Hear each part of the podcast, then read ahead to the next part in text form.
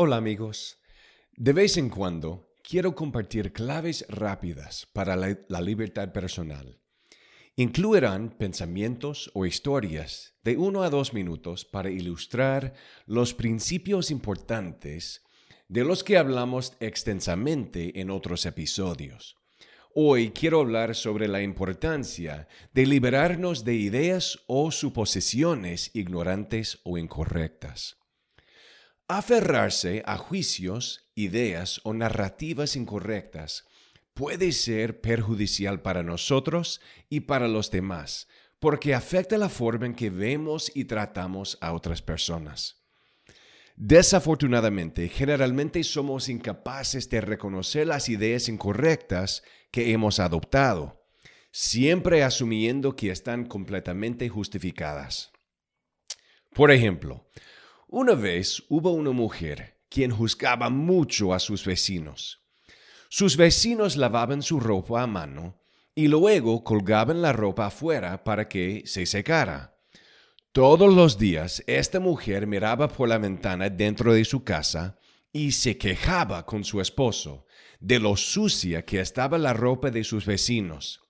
Le decía a su marido, no puedo creer lo repugnantes que son nuestros vecinos no saben lavar la ropa. Con el tiempo, su frustración creció.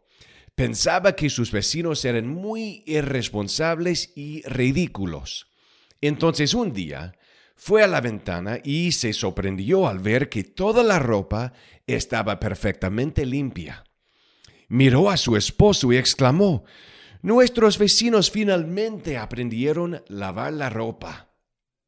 El esposo se rió y luego dijo amorosamente, mi amor, yo creo que le debes una disculpa a nuestros vecinos. La esposa se sorprendió y dijo, ¿qué quieres decir? Luego el marido explicó que él se despertó temprano ese día y limpió sus propias ventanas.